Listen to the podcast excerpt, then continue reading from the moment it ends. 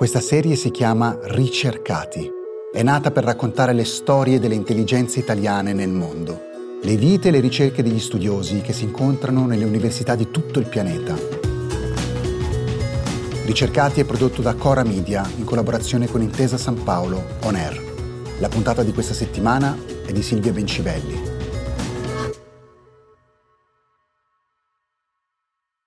Sara Platto, benvenuta tra i nostri ricercati. Io proverò a presentarti e sono sicura che sbaglierò un sacco di cose. Allora, tu Tranquilla. sei professoressa di comportamento e benessere animale alla facoltà di scienze biologiche della Jinjiang University di Wuhan. Zhanghan. La H si Zhanghan. Zhanghan. Han University di Wuhan. Wuhan è una città con molte università e è una città molto grande. Noi ne abbiamo sentito parlare per la prima volta un paio d'anni fa per ragioni abbastanza ovvie che adesso andremo a raccontare. Tu che cosa fai in particolare lì? Fai didattica, ricerca, di che cosa ti occupi? Allora, sì, insegno, quindi insegno comportamento animale, benessere animale, ehm, addestramento animale, la psicologia dell'interazione tra uomo e animale, tutto ciò che riguarda eh, la panoramica eh, uomo-animale. E poi si faccio ricerca, recentemente ho fatto praticamente uno studio sull'attitudine degli studenti eh, cinesi verso l'animal welfare e un altro studio fatto sulla la, la percezione eh, dei pet durante il lockdown in Cina e anche lo stress e diciamo, il, i disturbi comportamentali dei pet durante il lockdown in Cina. Questi sono gli studi recenti che ho fatto. In passato ho fatto studi sul comportamento, la comunicazione nei delfini e così via. E poi vabbè, al di fuori dell'università faccio altre cose, tra cui appunto eh, organizzo ogni anno campagna contro la rabbia, la malattia dei pet. Senti, tu stai a Wuhan, che appunto è una città che, che, che, noi europei, noi italiani in particolare, abbiamo imparato a conoscere solo di nome, ma che città è? Come ce la dobbiamo immaginare? Ma è una città moderna, nel senso che l'anno scorso, per esempio, quando una scuola italiana mi ha telefonato per l'incontro con l'autore per il libro che ho pubblicato nel 2020, io li ho portati, diciamo, a spasso per Wuhan con l'iPad e facendogli vedere appunto dal vivo la città e si sono sorpresi perché mi hanno detto mamma come? E sembra una città moderna europea. Io ho detto sì, Wuhan ovviamente c'è la parte storica con le pagode, come dicevano loro, però è una città molto moderna. Eh, veramente negli ultimi dieci anni si è sviluppata tantissimo. Tu lavori in questa università di Wuhan, una delle 98 università della città. Sei veterinaria, quindi eri proprio lì quando nel gennaio di due anni fa, forse anche prima, eh, stava emergendo questo nuovo problema di salute causato da un virus che probabilmente è appunto venuto fuori dalle, dalle tue parti. Ci puoi raccontare com'è andata, che cosa hai visto appunto? Noi nel 2019 a dicembre praticamente avevamo avuto notizia e fai conto che dicembre per, per esempio mio figlio va alla scuola internazionale per cui il 19 di dicembre l'ultimo giorno di scuola prima delle vacanze poi hanno due settimane. Quindi prima del 19 avevamo sentito che c'era un virus che circolava. Alcune persone che lavoravano al mercato del pesce praticamente erano, avevano trovato infette, però dico, sai, vabbè, può essere, non c'è problema. Ok, quindi la cosa però è passata un po' in secondo piano perché insomma tanta gente si preparava ad andare in vacanza, sono andati in vacanza e, ed era anche il periodo eh, vicino alla preparazione per il capodanno cinese, per cui insomma c'erano tutta una serie di preparativi.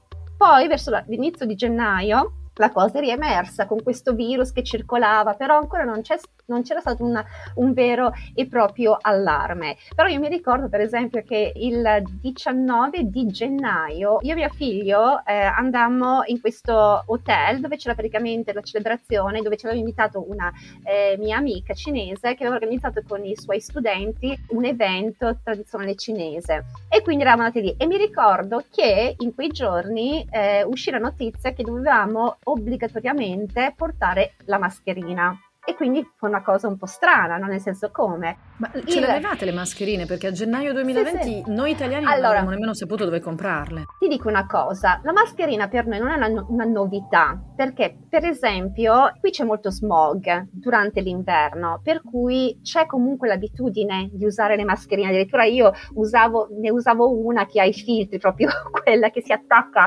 aderisce alla faccia e ha i filtrini anche per mio figlio. Quindi è una cosa non strana strana, nel senso siamo abituati a usare le mascherine proprio per l'inquinamento. Poi io mi ricordo il 20 cioè, appunto venne fuori ancora la notizia che mh, gli spostamenti all'interno della città dovevano essere limitati, eccetera, eccetera, finché è arrivato la notte del 22. Io mi ricordo che eh, tra il 21 e il 22 è tutto un sobbuglio di, di, di, notizie varie che appunto emergevano, fino a che noi abbiamo qui a Wuhan un gruppo su WeChat. Praticamente c'è un gruppo di stranieri, si chiama Wuhan Social, e niente, quello che aveva creato il gruppo disse che alle 10 del mattina del 23 gennaio Wuhan sarebbe andata in lockdown, che tutti i trasporti sarebbero stati chiusi, quindi chi voleva andarsene via da Wuhan doveva riuscire a prendere il treno l'aereo prima delle 10. E al che al momento dico come in lockdown, come i trasporti chiusi, e dicono sì, la città verrà completamente isolata. Il 23 di gennaio è il compleanno di mio figlio e niente, io la mattina, tipo alle 8, lo sveglio, dico Matteo, Matteo, eh, devi svegliarti, dobbiamo andare a prendere la torta prima che la città venga chiusa. E lui si sveglia, dice, come la città viene chiusa? Dico, sì, sì, la città verrà messa in lockdown. E al momento lui ha fatto veramente fatica a capire e quindi andammo a comprare un, una torta per festeggiare almeno il suo compleanno online e questo fu la prima cosa online, diciamo così, della stagione, del, della nuova era pandemica.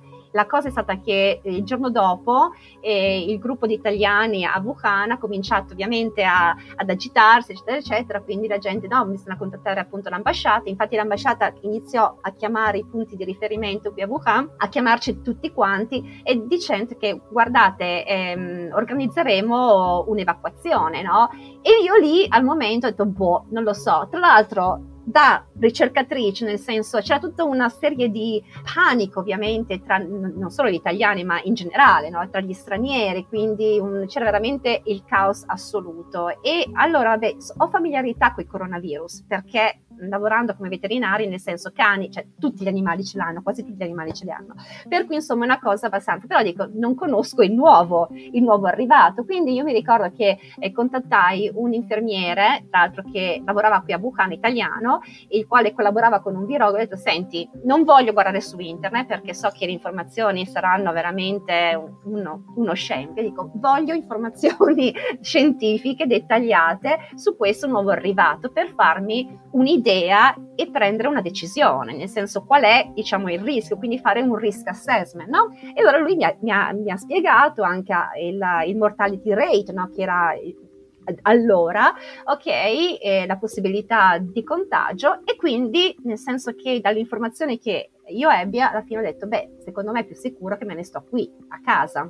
E tu potendo scegliere di tornare invece hai, hai scelto di restare lì sulla base di elementi scientifici, ci stai dicendo? Primo, scientifico, ok? Ho detto, ok, panico assoluto ovunque, dico no, io devo un attimino avere le idee chiare, no? Perché veramente, eh, ovviamente ti trovi in una città che è bloccata, la gente va in panico e ho detto, devo, devo, riuscire a capire cosa succede e qual è effettivamente il rischio.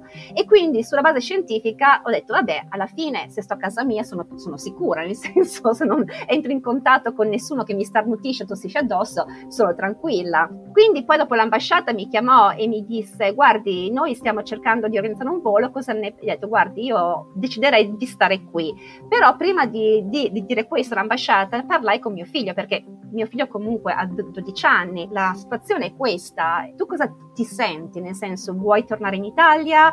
Non ti senti sicuro qui? Dimmelo perché se eh, non ti senti sicuro andiamo in Italia. In quel momento la prospettiva, se foste tornati in Italia, sarebbe stata di restarci per sempre, di restarci qualche mese? Matteo non mi chiese questo, Matteo mi, la prima domanda che mi fece, eh, speravo che lui mi rispondesse così, le mie preoccupazioni erano i gatti, ok? Da veterinaria i miei gatti sono adottati, ok? Quindi la responsabilità della, della mia famiglia animale, ok? E io però, nel senso da mamma, devo comunque tenere in, in considerazione cosa mio figlio sente, ok? Quindi al massimo ho detto avrei organizzato cioè, la, la miglior situazione per i miei gatti. No?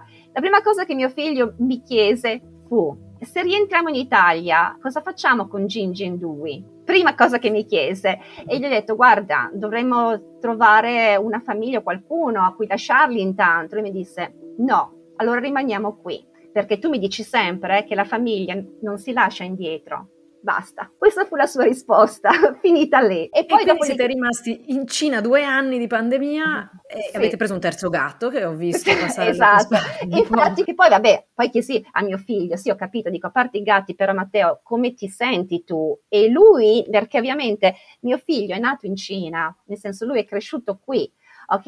E lui mi disse, ma scusa, perché devo lasciare la mia casa? Per cui la sua casa è qui per lui, no? E io gli dissi, non lo so, perché magari non ti senti a tuo agio adesso, perché c'è appunto una situazione molto difficile.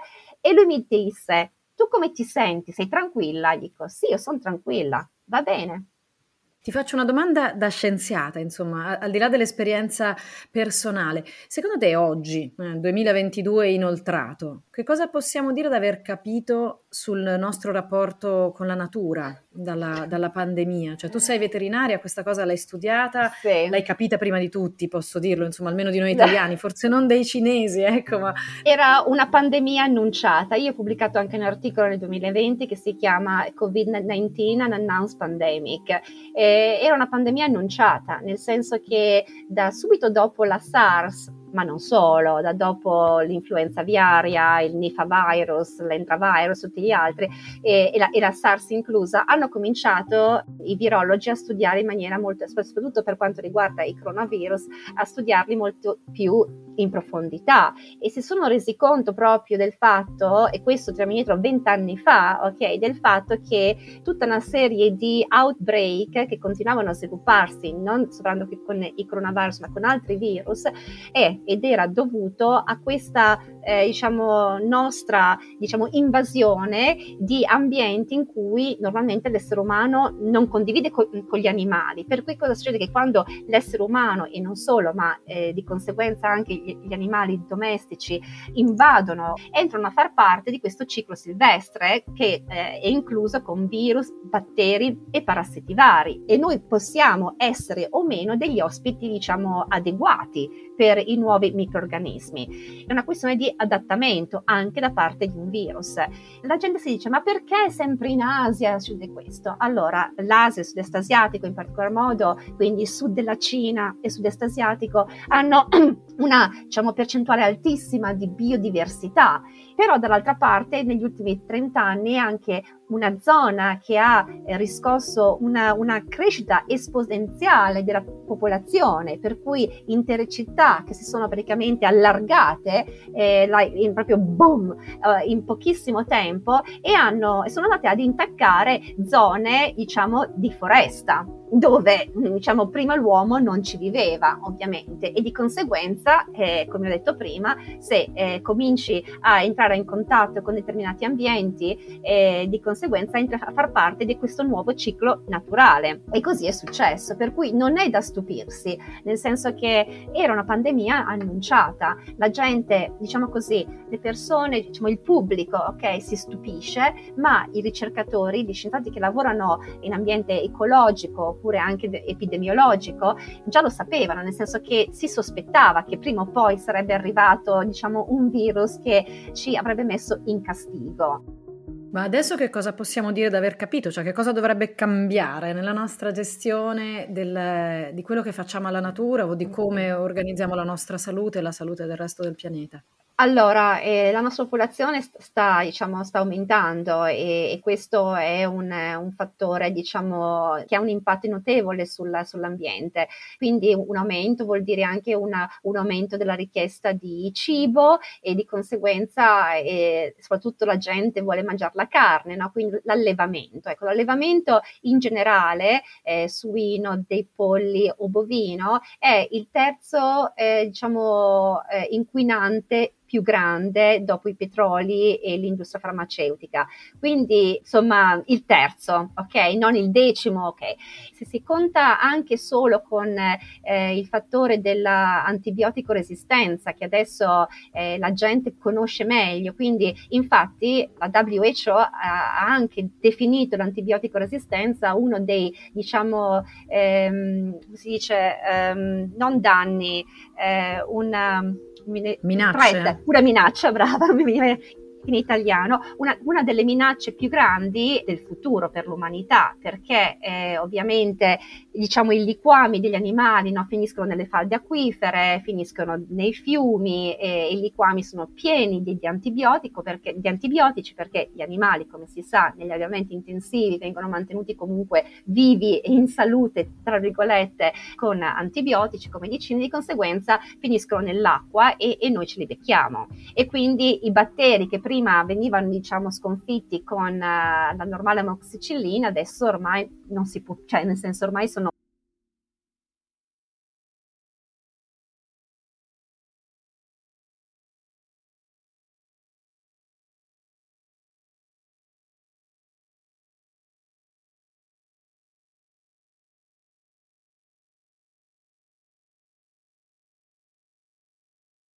perché ovviamente l'allevamento non solo per l'inquinamento ma anche per il consumo di acqua è un business che ha un consumo di acqua elevatissimo per sostenere gli animali sia per nutrirli che per sopravvivere. Quindi insomma dobbiamo assolutamente cambiare e questa epidemia mettendoci in castigo ci ha riportato in qualche modo all'interno dei nostri confini. Infatti, eh, che cosa si è notato? Che la gente era in lockdown e la natura è riemersa, gli animali sono riapparsi nelle città, eh, nei porti, sulle coste, eccetera, eccetera. E questo è un'evidenza incredibile, cioè che dobbiamo veramente eh, ridimensionarci, ma non solo per la natura, anche per noi stessi cioè nell'economia, nelle nostre eh, attività sociali, insomma dovremmo veramente darci una ridimensionata.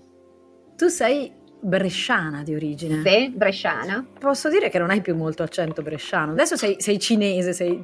Mi stanno venendo gli occhi a mandorla. Fra eh sì. Dunque, io sono fuori dall'Italia, eh, andando fuori, rientrando dal um, 98 con dei rientri di un paio di anni, poi riuscite di nuovo, poi rientrate. Cioè io ho vissuto in Cina negli ultimi 15 anni, però ho vissuto anche in Israele per due anni, in Spagna per tre anni, in Canada per sei mesi, quindi ho fatto diciamo eh, uscite e entrate dall'Italia, però fuori dal 98. Perché la Cina e, ormai la Cina è casa tua, no? Ma sì, al, al, momento, nel senso che casa è al momento, al momento è casa mia e poi si vedrà, nel senso la vita evolve e cambia sempre.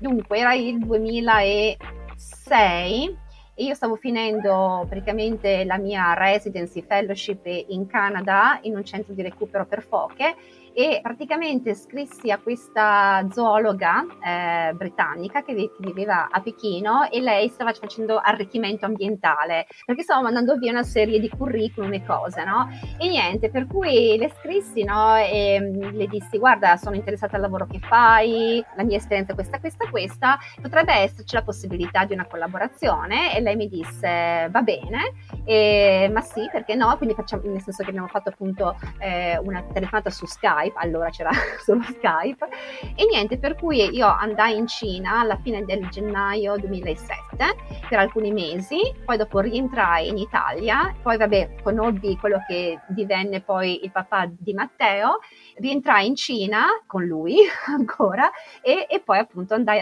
andai avanti col mio lavoro con la zoologa, poi lei mi introdusse all'Accademia delle Scienze Cinesi dove incontrai quello che poi diventò il mio supervisor per il post dottorato. Io avevo già fatto il dottorato tra Milano e Israele, per cui avevo già, già finito. Quindi appunto incontrai quello che fu, perché mi chiesero di dare una lecture all'Accademia delle Scienze Cinesi, questo nella fine del 2007. E niente, eh, lì incontrai quello che poi diventò il mio supervisor per il post dottorato, che lui aveva praticamente il centro qui a Wuhan. Quindi io passai un periodo facendo la mia ricerca a Pechino e poi dopo mi spostai a Wuhan. Sembra la storia normale di uno scienziato normale che gira il mondo per fare esatto. ricerca. Esatto. Va bene, allora ti lasciamo tornare alla tua Wuhan e alla tua università. Lo vuoi dire tu per l'ultima volta come si chiama? Jianghan University. Se la vuoi dire in cinese, Jianghan Dashui in cinese.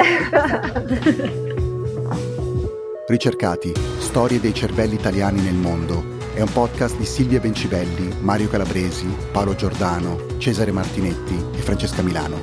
Prodotto da Cora Media e realizzato in collaborazione con Intesa San Paolo On Air.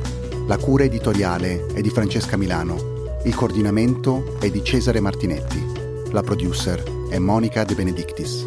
Il sound designer è Daniele Marinello.